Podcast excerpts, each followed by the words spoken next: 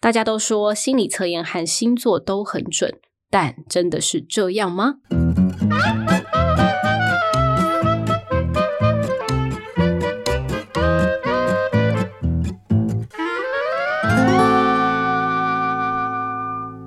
欢迎收听《超直白心理学》，我是小白。我是颜志龙，是老师，我们今天要来谈的是心理测验。先来问一下，你自己喜欢玩心理测验吗？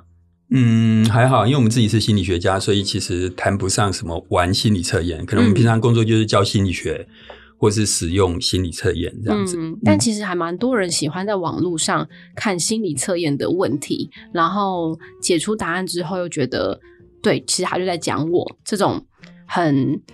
很喜欢在这个情境里面享受这个过程的人，其实蛮多的。嗯对啊，嗯，你自己觉得为什么心理测验会受大家的喜爱呢？呃，我先问一个问题哈，嗯，小白，你觉得你漂亮吗？嗯，这个问题问我起来是有一点太突然，但老实说，我觉得自己蛮漂亮的。我我这哎哎个老师你我刚刚这是要个吐了吗？ 我这个笑容是一种肯定。哦 哦哦，对，那你知道人有了解自己的需求嘛？对吧？嗯，对那你怎么知道自己漂亮？我每天照镜子的时候都被自己美醒。哦，照镜子的时你候那表个嘴角有点 怪照镜子表示你是醒着的，所以你讲没醒，在逻辑上不太合理。哦。那其实你并不是靠照镜子觉得自己漂亮的，事所以实我上是靠比较级。没错。你除了照镜子，你得看看旁边的人，比较镜子中的你跟旁边的你，那跟旁边的别人。嗯然后很多事情都是这样，我们必须要借由去比较外在世界的一些标准，才能够感觉出自己是什么样的人。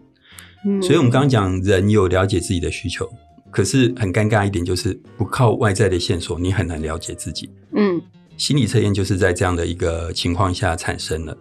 所以，呃，当然在早期没有科学的时候，并没有所谓像现在这样的心理测验。对，那那个时候，你可以说像星座算命，就是可以说是人类了解自己最早的方式。我们借由这些外在线索去知道说啊，我可能是这样的人，我可能是那样的人，我的未来可能会是什么样子。嗯对，但是很多心理测验其实都是有点类似这个样子哈、比如说，我们常常看到一些心理测验，就是说啊，你走进森林里面，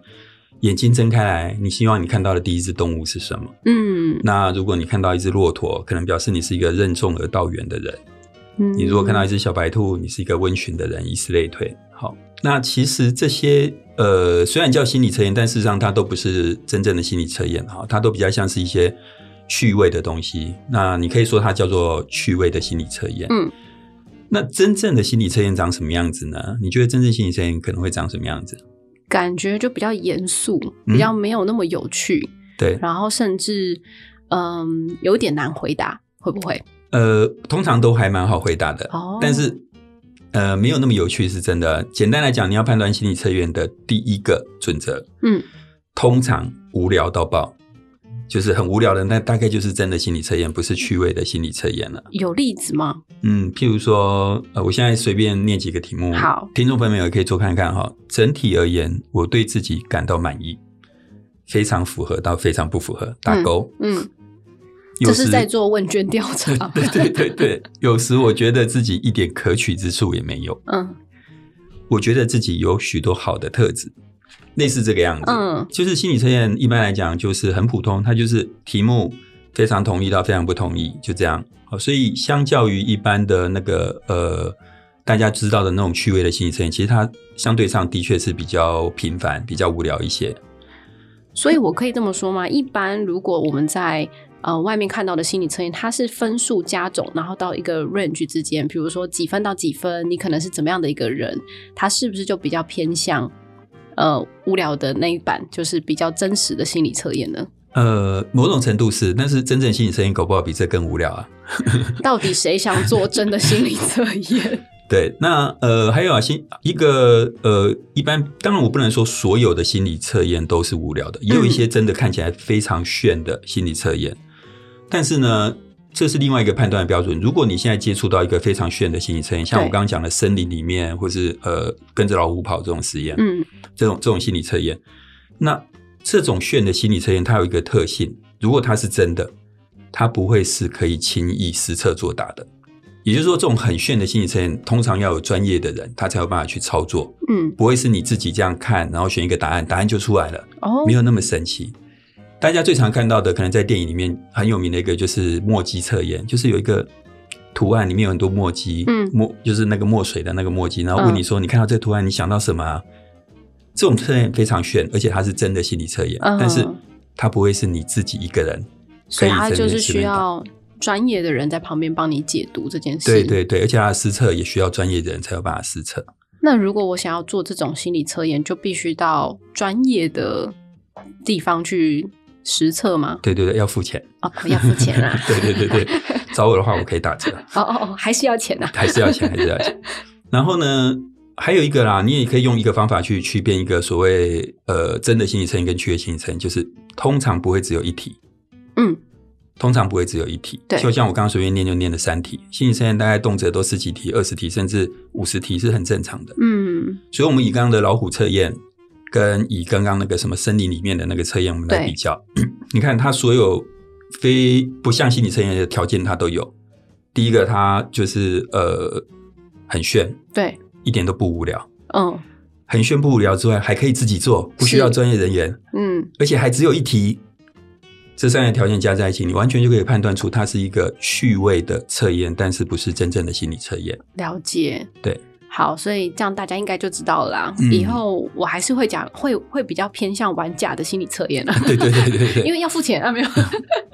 好了，就是蛮有趣的，因为对于好像对大家来说，真的要接触到真的心理测验，其实不太容易，除非你有意识到这件事，然后去做一个完整的心理测验。对，那像当然你在网络上可以找到很多免费而且真的心理测验，可是我想对大多数人来讲，你不知道你想要你我想要了解自己这一部分，所对以我该找到哪一个测验，这件事情是可能是需要一些专家去稍微跟你讲一下的。嗯，那其实多数人在以前高中国中大概多多少少都做过一些性向测验，比如说你要选大学的时候，嗯，辅导室老师就会叫你做一些那样的测验。哦，有，我对有对做对过。对，那一些就比较像是正式的心理测验这样。那所以老师，我问你哦，就是如果做这种真实的心理测验，你觉得它的准确度是很高的吗？这个我们下次可以找一起来谈谈这个问题，这是一个大灾问。哦嗯，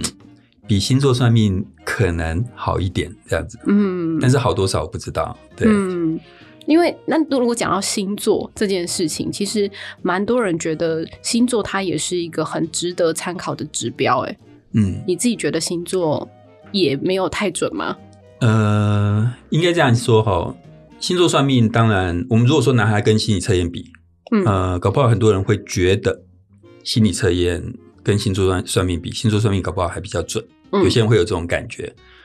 那但是重点是，那是一种感觉，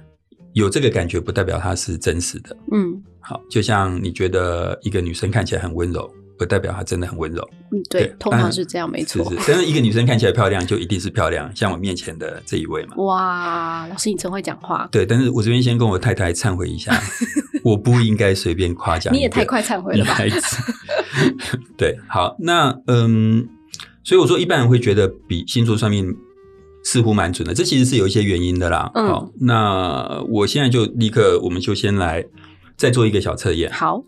然后我用这个机会来告诉大家星座算命呃为什么会让人家感觉准。嗯，那请你先想一个你心里头觉得困扰的问题。嗯，那我们的听众朋友，你也可以想一下，想一个你心中最近觉得困扰的问题。我待会会用一句话让你这个问题获得解答，好，告诉你未来该怎么做。好的，想好了，好，那我现在针对你刚刚想的问题给一些解答。嗯我的给你的解答就是谨慎处理。嗯，诶，这个答案应该有回应到你或是刚刚听众朋友们的困扰的问题吧？有的， 或是不然我你们如果觉得这个答案很糊弄不满意，没关系，我再给别给你别的答案，先等等。先等等，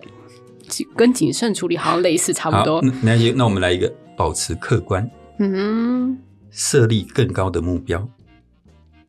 一笑置之吧，嗯，赌一把吧。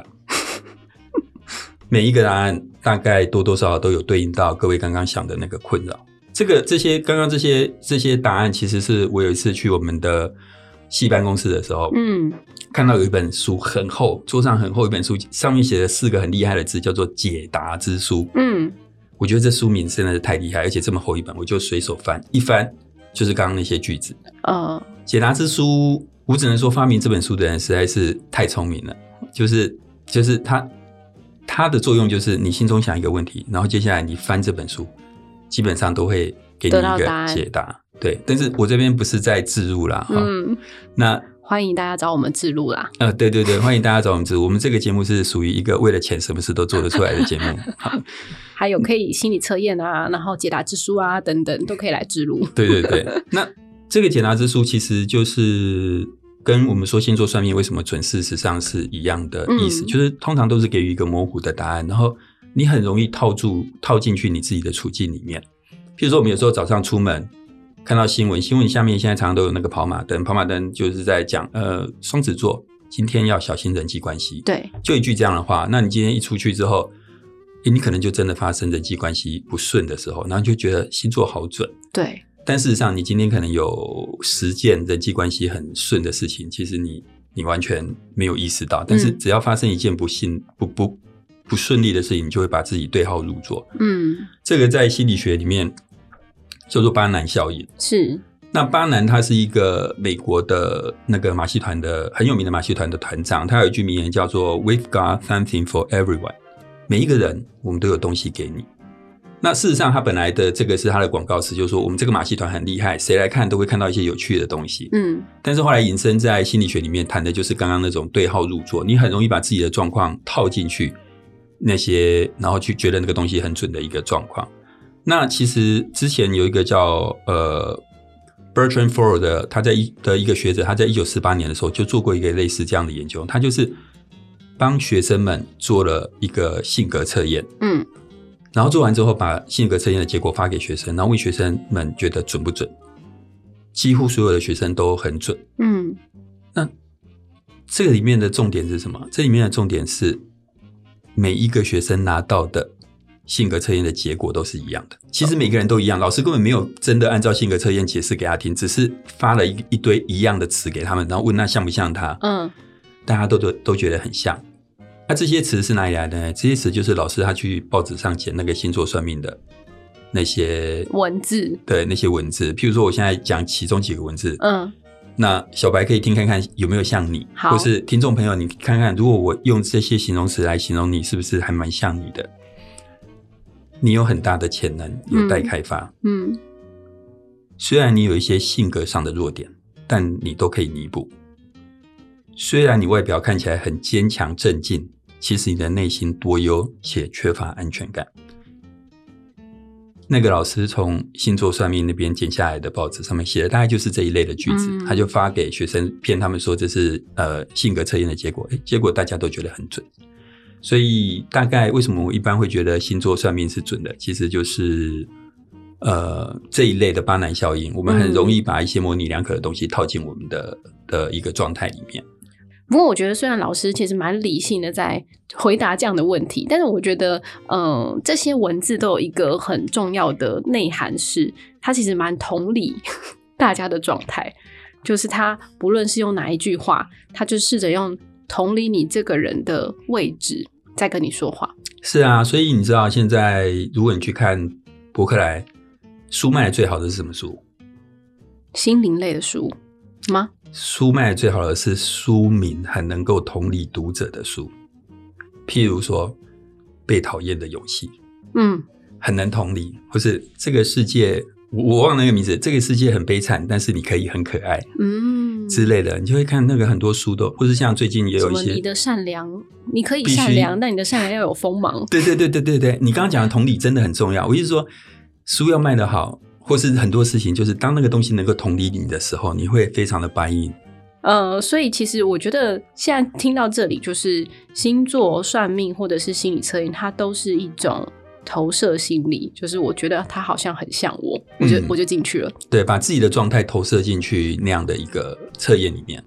所以这样说起来，星座算命的意义感觉不大喽。嗯，其实也不会啊，因为我觉得人生中很多能够带来乐趣的事情，趣味本身就是很重要的。你可以把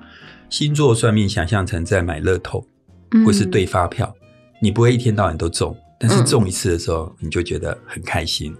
所以，其实我觉得星座算命这件事情对大家还来讲还是很有意义的。但是，